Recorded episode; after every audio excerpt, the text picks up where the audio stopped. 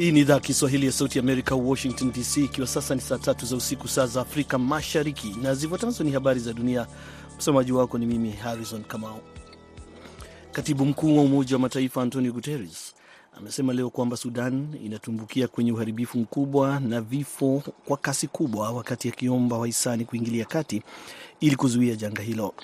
Ameyasema hayo wakati wa mkutano wa kutoa ahadi ili kusaidia miradi inayofadhiliwa na Umoja wa Mataifa na mashirika ya wakimbizi Misri, Ujerumani, Qatar na Saudi Arabia. Ameongeza kusema kwamba bila msaada wa kimataifa, Sudan huenda likawa taifa lisilofuata tena sheria na kwa hivyo kuchangia ukosefu wa usalama wa kikanda. Umoja wa Mataifa umetoa ombi mara mbili, moja likiwa msaada wa kibinadamu ndani ya Sudan na la pili ni kusaidia wakimbizi waliotoroka nje ya nchi. Kwa mujibu wa shirika la habari la AFP, dola bilioni tatu zinahitajika mwaka huu, lakini ni asilimia 17 pekee zilizotolewa. Guterres ameongeza kusema kwamba fedha zilimiminika kwenye Umoja wa Mataifa kwa ajili ya Ukraine ndani ya wiki kadhaa baada ya uvamizi wa Russia Februari mwaka jana, lakini hali imekuwa tofauti kwa Sudan sasa hivi, mapigano yakiwa yamepita miezi miwili. Ameongeza kusema kwamba njia pekee ya kumaliza mgogoro uliopo ni kupitia kurejesha amani pamoja na utawala wa kiraia kwa kutumia mpito wa kidemokrasia. Umoja wa Afrika pamoja na Umoja wa Ulaya pia wapo kwenye mstari wa mbele kwenye juhudi hizo. Umoja wa Mataifa Jumatatu umetoa tahadhari kutokana na ongezeko la ghasia pamoja na mahitaji ya kibinadamu kwenye eneo linalokumbwa na matatizo makubwa la mashariki mwa Kongo. Makundi yenye silaha yamehangaisha wakazi wa eneo hilo kwa miongo kadhaa na kupelekea baadhi yao kutoroka makwao. Kupitia taarifa, ofisi ya Umoja wa Mataifa kwenye maswala ya huduma za dharura OCHA imesema kwamba maafisa wanaoongoza juhudi za misaada wameomba kuongezwa kwa operesheni za kibinadamu mashariki mwa Kongo kufuatia miezi kadhaa ya kasia pamoja na kuongezeka kwa mahitaji ya kibinadamu. Taarifa hiyo imeongeza kusema kwamba chakula, ulinzi na magonjwa ya kuambukizwa ndiyo maswala yaliyopewa kipaumbele kwenye majimbo ya mikoa ya Ituri, Kivu Kaskazini na Kivu, Kivu Kusini.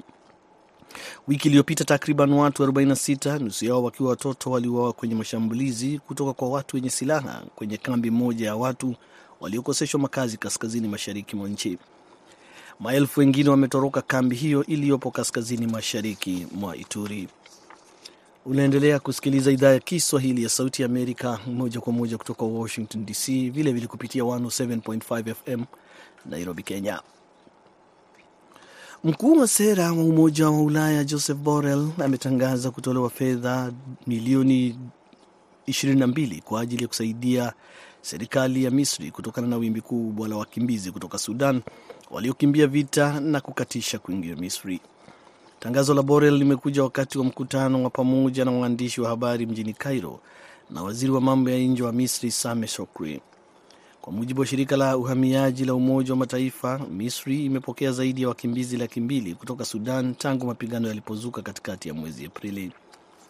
Borel pia ameelezea suala la wahamiaji baada ya boti moja kuzama kwenye ufuko wa Ugiriki na kuua watu 79 na wengi wakiwa hawajulikani walipo katika janga kubwa na baya kutokea mwaka huu. Borrell amesema EU imetoa euro milioni 80 kwa ajili ya udhibiti wa mpakani kusaka na kuokoa, kuendesha operesheni za kupambana na magendo. Pia Shokri amesema misaada zaidi inaendelea kutarajiwa. Mahakama ya Rasia leo imemfungulia mashtaka mapya kiongozi wa upinzani aliyeko kizuizini Alexei Navalny, ambayo huenda yakamsababishia kubaki jela kwa miongo kadhaa. Kesi hiyo mpya imeanza kwenye jela yenye ulinzi mkali huko Melekovo, takriban kilomita 250 mashariki mwa Moscow ambako Navalny anatumikia kifungo cha miaka tisa jela na kufuatia kupatikana na hatua ya udanganyifu na kuidharau mahakama. Wanahabari hata hivyo hawakuruhusiwa kwenye ukumbi wa mahakama, bali walifuata kwa njia ya video. Hizo zilikuwa habari za dunia kutoka Washington DC. Jina langu Harrison Kamau. Sasa nampisha mwenzangu Sandi Shomari, tayari kabisa kukuletea kwa undani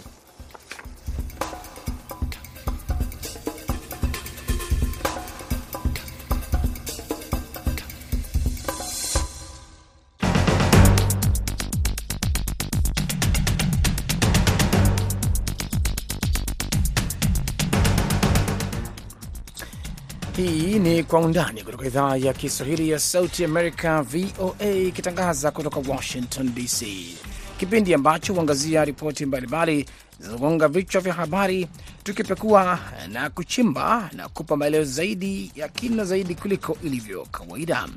Katika sehemu ya kwanza tutaangazia maadhimisho ya wakimbizi ya siku ya wakimbizi duniani na siku ya kimataifa tuna Umoja Mataifa, na katika sehemu ya pili tutaangalia hali ilivyo katika hili swala la uhusiano kati ya Marekani na China. Jina langu ni Sunday Shomari, karibu ufuatane nami.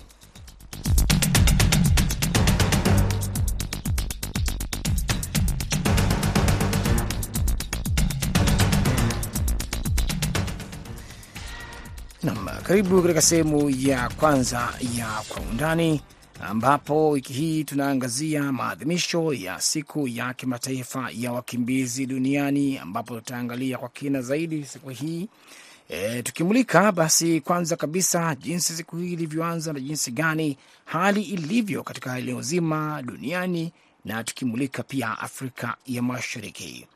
Basi kuadhimisha siku hii inaadhimishwa kila mwaka tarehe ishirini ya Juni na inaangalia nguvu na ujasiri wa watu ambao wamelazimika kukimbia nchi zao ili kuepuka migogoro au mateso. Na katika maadhimisho ya mwaka huu, kauli mbiu ikiwa ni Hope Away from Home, a world where refugees are always included, ikiwa na maana ya kwamba nyumbani, mbali na nyumbani, dunia ambapo wakimbizi wanajumuishwa. Hii ndiyo kauli mbiu ya mwaka elfu mbili na ishirini na tatu. Wakati haya basi yanajiri tunaangalia hali ilivyo kwa upande huo wa wakimbizi. Nini ambacho kinaendelea? Hali ikoje? Basi tuangalie hali hiyo na tumulike kwa jinsi swala zima lilivyo. Siku ya wakimbizi duniani huadhimishwa kila mwaka ifikapo tarehe ishirini Juni. Ni maalum kwa ajili ya wakimbizi kote duniani. Siku hii iliadhimishwa kwa mara ya kwanza tarehe ishirini Juni elfu mbili na moja kuadhimisha kumbukumbu ya miaka 50 ya mkataba wa mwaka 1951 unaohusiana na hadhi ya wakimbizi na hapo awali ilijulikana kama siku ya wakimbizi ya Afrika kabla ya Baraza Kuu la Umoja Mataifa kuteua rasmi kwa siku ya kimataifa Disemba 2000. Shirika la Umoja Mataifa la kuhudumia wakimbizi UNHCR linatoa wito wa kuchukuliwa hatua za pamoja, huku kukimbia kulazimishwa kukifikia rekodi mpya mwaka 2022. Vita vikubwa nchini Ukraine pamoja na migogoro mahali pengine na machafuko yanayotokana na hali ya hewa vilimaanisha watu wengi zaidi kuliko hapo awali kubaki bila makazi mwaka jana, kuongeza udharura wa kuchukua hatua za haraka na za pamoja ili kupunguza sababu na athari za watu kuhama. UNHCR, shirika la Umoja Mataifa kuhudumia wakimbizi, limeeleza hivi karibuni. Ripoti kuu ya mwaka UNHCR ya Global Trends in Forced Displacement ya 2022 iligundua kuwa kufikia mwaka 2022 idadi ya watu waliokimbia makazi yao kutokana na vita, mateso, ghasia na ukiukwaji wa haki za binadamu ilifikia rekodi ya milioni 108.4 ikiwa ni ongezeko la milioni 19.1 mwaka mmoja uliotangulia, ambalo lilikuwa ongezeko kubwa zaidi kuwahi kutokea. Kamishna wa Umoja wa Mataifa anayeshughulikia wakimbizi Filippo Grandi anaeleza juu ya hali ya wakimbizi duniani kwa ujumla na hali ilivyo mpaka sasa, ambapo anaweka wazi idadi imeongezeka. This is where we stand today. We have 110 million people that have fled because of conflict. Hapa ndipo tunaposimama leo. Tuna watu milioni 110 ambao wamekimbia kwa sababu ya migogoro, mateso, ubaguzi na vurugu, mara nyingi huchanganyika na nia zingine, haswa athari za mabadiliko ya hali ya hewa. Kwa hivyo unaweza kusema mambo kadhaa yamepelekea ongezeko zaidi. Unaweza kukumbuka miaka michache iliyopita au labda mwaka jana tulipotangaza kwamba kwa mara ya kwanza tulikuwa tumefikisha zaidi ya watu waliopoteza makazi yao milioni mia moja. Tayari asilimia kumi zaidi wameongezwa kwenye idadi hii. Ni shitaka kubwa kwa hali ya ulimwengu wetu, naweza kusema kuripoti hilo. Mwenendo huo wa ongezeko la watu kulazimishwa kwa makazi yao duniani hauonyeshi dalili ya kupungua kwa mwaka huu 2023 huku vita vilivyotokea nchini Sudan vikichochea mafuriko mapya na kusukuma jumla ya wakimbizi kimataifa kufikia wastani wa milioni 110 ifikapo mwezi Mei. Kati ya jumla ya wakimbizi duniani milioni 35.3 walikuwamo wakimbizi waliovuka mpaka wa kimataifa kutafuta usalama, wakati sehemu kubwa, asilimia 58, inayowakilisha watu milioni 62.5 walikimbia katika nchi zao kutokana na migogoro na vurugu. Vita nchini Ukraine vilikuwa kichocheo kikuu cha wakimbizi kwa mwaka 2022. Idadi ya wakimbizi kutoka Ukraine iliongezeka kutoka 27,300 mwishoni mwaka 2021 hadi milioni 5.7 mwaka 2022, ikiwakilisha kukimbia kwa haraka zaidi kwa wakimbizi popote tangu vita vya dunia vya pili.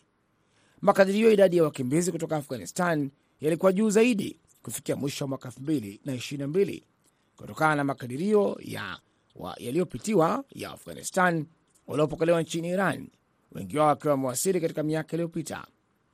Vilevile, ripoti ilionyesha mabadiliko ya juu yaliyofanywa na Colombia na Peru na idadi ya Wavenezuela, wengi wao wakiwa wameainishwa kama baadhi ya watu wanahitaji ulinzi wa kimataifa waliopo katika nchi hizo, na takwimu hizo pia zilithibitisha kwamba iwe inapimwa kwa njia za kiuchumi au uwiano wa idadi ya watu, inasalia kwa nchi za kipato cha chini na cha kati duniani na si mataifa tajiri ambayo huhifadhi watu wengi waliokimbia makazi yao.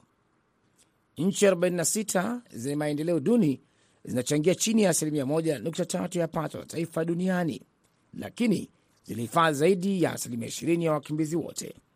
Ufadhili wa hali tofauti za wakimbizi na kusaidia wenyeji waliobakiwa na mahitaji mengi mwaka jana ulisalia kudorora kwa mwaka 2023 wakati mahitaji yanapoongezeka.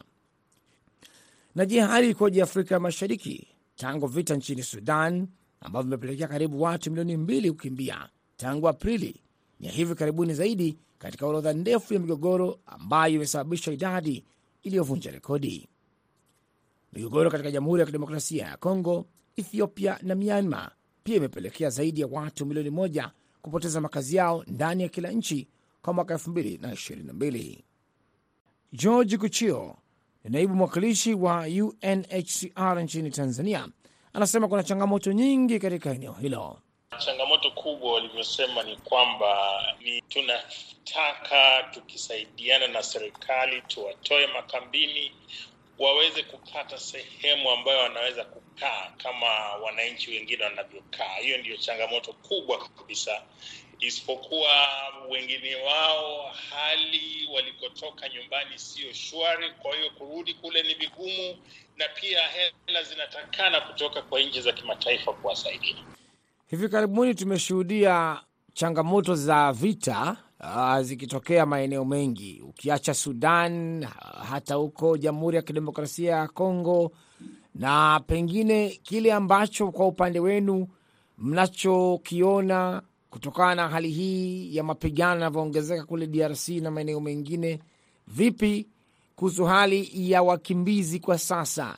E, mabadiliko ni machache, sio makubwa sana. Kwa mfano, utaelewa kwamba nchi kama Burundi ilikuwa na misukosuko mingi, lakini tumejaribu kuwarudisha wakimbizi kule. eh, zaidi ya wakimbizi elfu moja arobaini na saba wamerudi kule. Kwa hiyo hilo hiyo ni hali nzuri, tukiangalia suala la kupata suluhisho za wakimbizi lakini alivyokuwa akisema zamani aliyekuwa mkuu wa UNHCR ambayo hivi leo ni, ni katibu mkuu wa Umoja wa Mataifa, matatizo ya wakimbizi sasa yamepita hali ya michango kuwasaidia. Haiwezi kutegemewa kwamba nchi e, binafsi na watu watakuwa wanatoa michango ya kusaidia wakimbizi. Inabidi pia nchi na e, wafadhili mbalimbali waangalie kwamba wanaweza kusuluhisha hii hali namna gani na pengine umeshuhudia hali ikitokea katika nchi za jirani ya Tanzania, Malawi, Sudani, na kuna hawa wakimbizi ambao wanasikia Umoja wa Mataifa unawapatia uh, makazi mengine huko Malawi ya kihifadhi. Labda mpango huu wa kuwapatia makazi kwenye baadhi ya maeneo ukoje kwa sasa, unavyoweza kutueleza?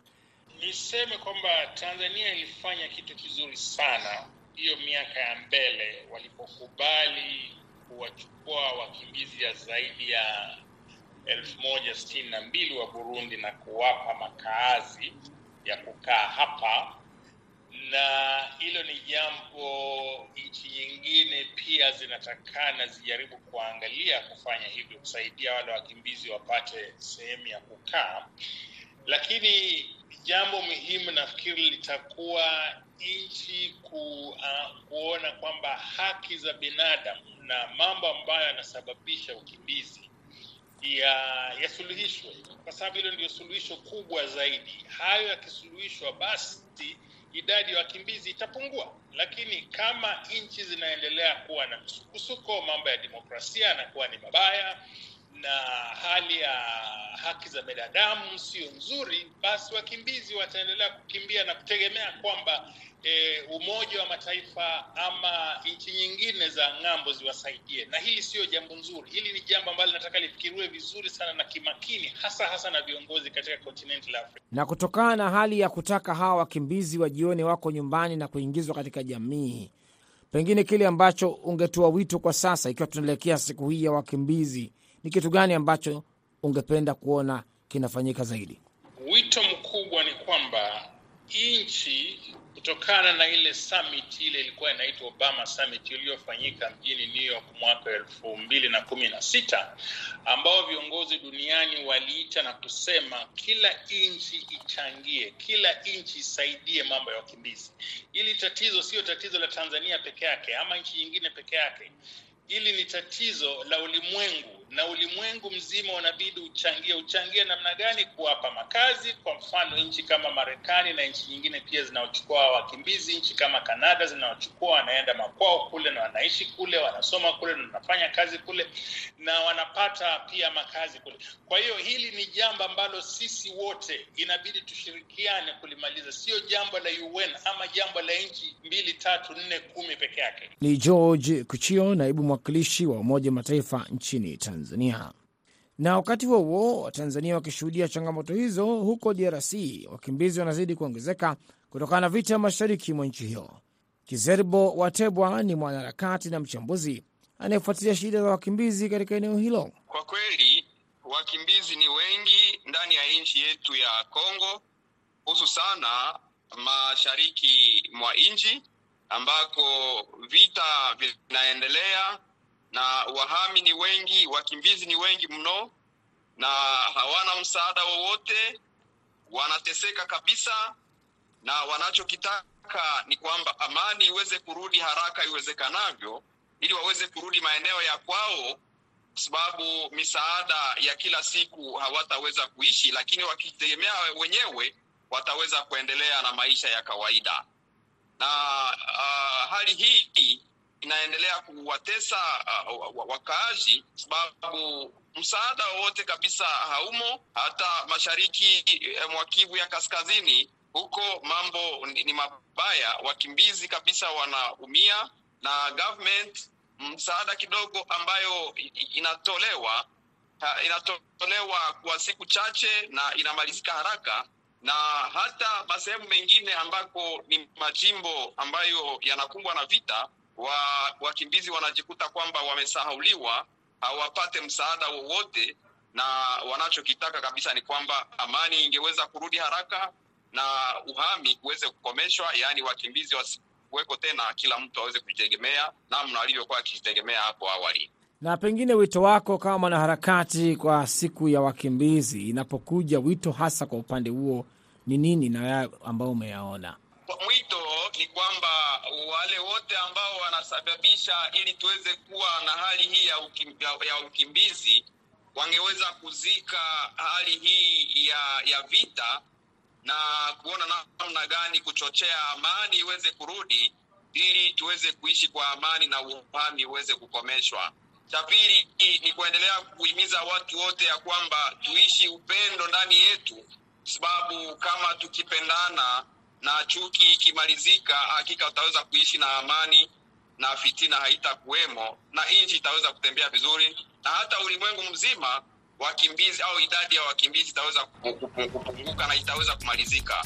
Ni Kizerbo Watebwa, mwanaharakati na mchambuzi kutoka Jamhuri ya Kidemokrasia ya Kongo akizungumza nasi na basi kufikia hapo tunakamilisha sehemu ya kwanza. Naomba pia nirekebishe, George Kuchio ni naibu mwakilishi wa shirika la Umoja Mataifa la kuhudumia wakimbizi UNHCR nchini Tanzania. Alizungumza nami hapo katika sehemu ya kwanza vilevile. Basi kufikia hapo tunakamilisha sehemu ya kwanza, tujiandae kwenda sehemu ya pili.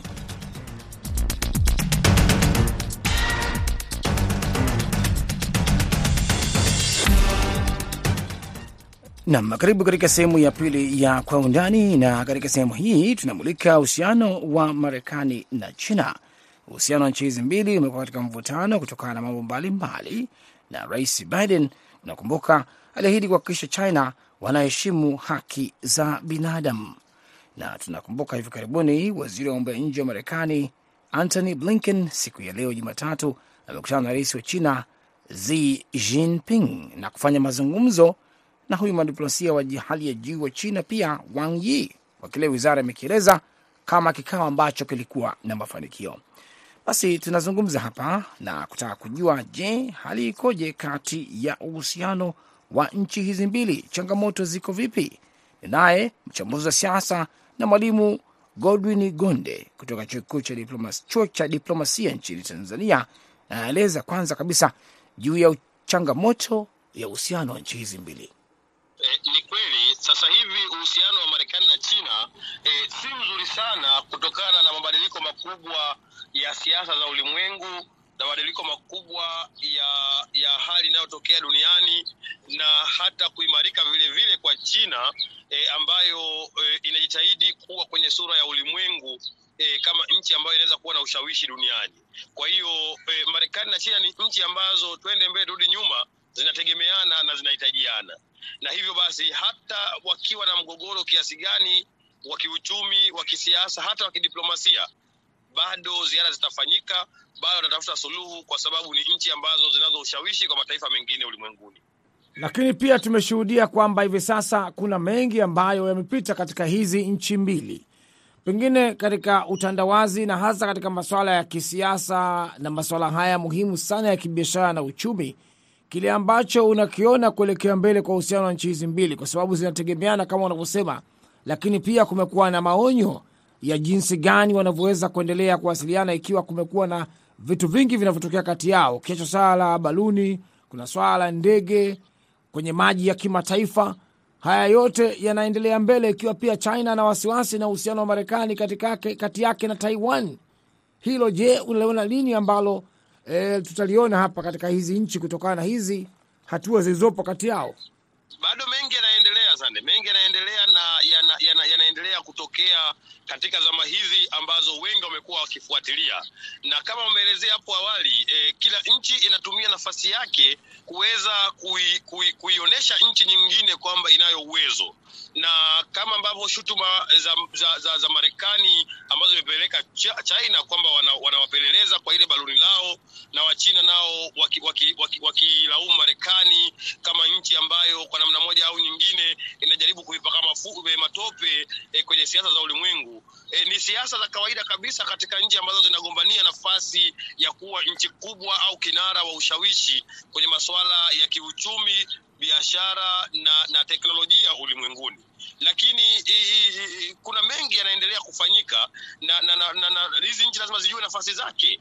E, zikishajua nafasi ambazo zinaifanya zinatumikia zina, zina, zina, zina katika siasa za ulimwengu, basi itaziwezesha e, walau kuifanya dunia kuwa sehemu salama, kwa sababu e, walimwengu wamekaa na kuangalia, na wengi wasingependa hali ambayo ilikuwepo wakati wa vita baridi ijirudie, na ndio maana e, wanaendelea kutafuta njia ambayo ni sahihi ya kuweza kukuza mashirikiano haya, na ndio maana tunaangalia zaidi kwamba hata kama uhusiano huu unaingia doa kutokana na mambo mbalimbali ambayo hizi nchi zinashutumiana bado Marekani itatafuta jitihada e, ya kukutana na China na kujadili mambo yao, na China nayo itatafuta jitihada za kukaa na Marekani na kuangalia ni jinsi gani wanaweza kushirikiana kusonga pamoja. Inaonekana hilo ndilo ambalo linaelekea kuelekea mbele hivi sasa, baada ya waziri wa mambo ya nje wa Marekani kusema kwamba kuna maendeleo ambayo yanaonekana na hisia chanya e, baada ya mkutano wao hivi leo.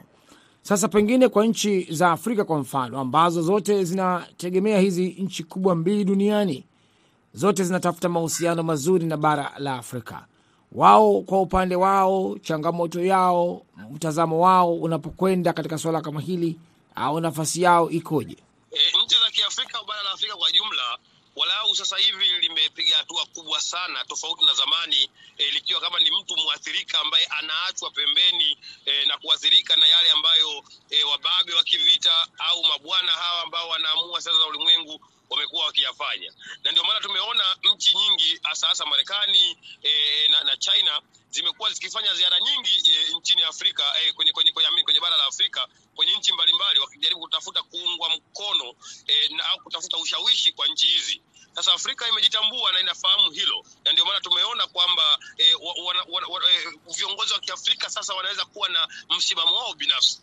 Mathalan, kinachoendelea huko e, Ukraine e, vita yake na, na, na Urusi, tunaona Waafrika wamekuwa na msimamo wao na hata kupiga hatua mbele kuwa kama wasuluhishi. Sasa uh, hili nalo Marekani na China wanajifunza na kuona kwamba e, bara la Afrika sasa si mtu au si kitu pekee ambacho kinaweza kuwekwa pembeni na kuonekana kama bara ambalo linaathirika peke yake, bali e, e, kuwa mshirika ambaye wanaweza kwenda naye pamoja, wanaweza kuamua naye pamoja na wanaweza kushirikiana naye pamoja katika kuhakikisha kwamba e, e, dunia inakuwa sehemu salama kwa kila mtu.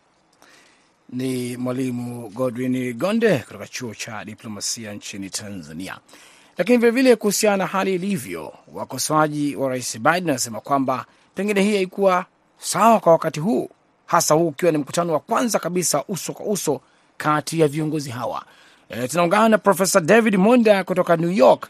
Profesa David Monda, e, swala ambalo linaonekana hapa, pengine unaweza ukatueleza kwa kifupi wanavyozungumza baadhi ya wakosoaji wa rais Biden juu ya maamuzi haya.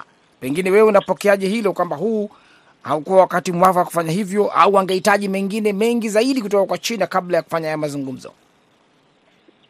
Uh, mimi kwa maoni yangu uh, nafikiria kwamba ni wakati mwafaka uh, kuweza kuja pamoja na kujadiliana kuhusu uh, mambo ambayo Uchina na Marekani, pahala ambapo mataifa haya uh, yanaweza kushirikiana, lakini pia kujadili kidiplomasia uh, kwenye sehemu zile ambapo kuna ushindani na huenda kukawa na ile hatari ya sintofahamu.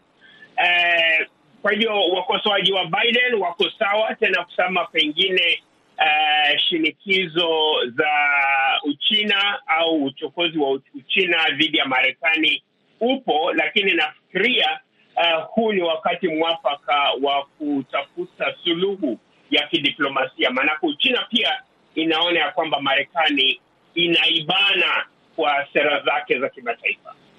Hilo ni moja, lakini vilevile tutakumbuka kwamba wakati wa kampeni Rais Biden alipogombea nafasi ya kuwa mgombea urais kupitia chama chake, alisema angekuwa na msimamo mkali zaidi kwa China, hasa kwa swala hazo, masuala ya haki za binadamu na mengine.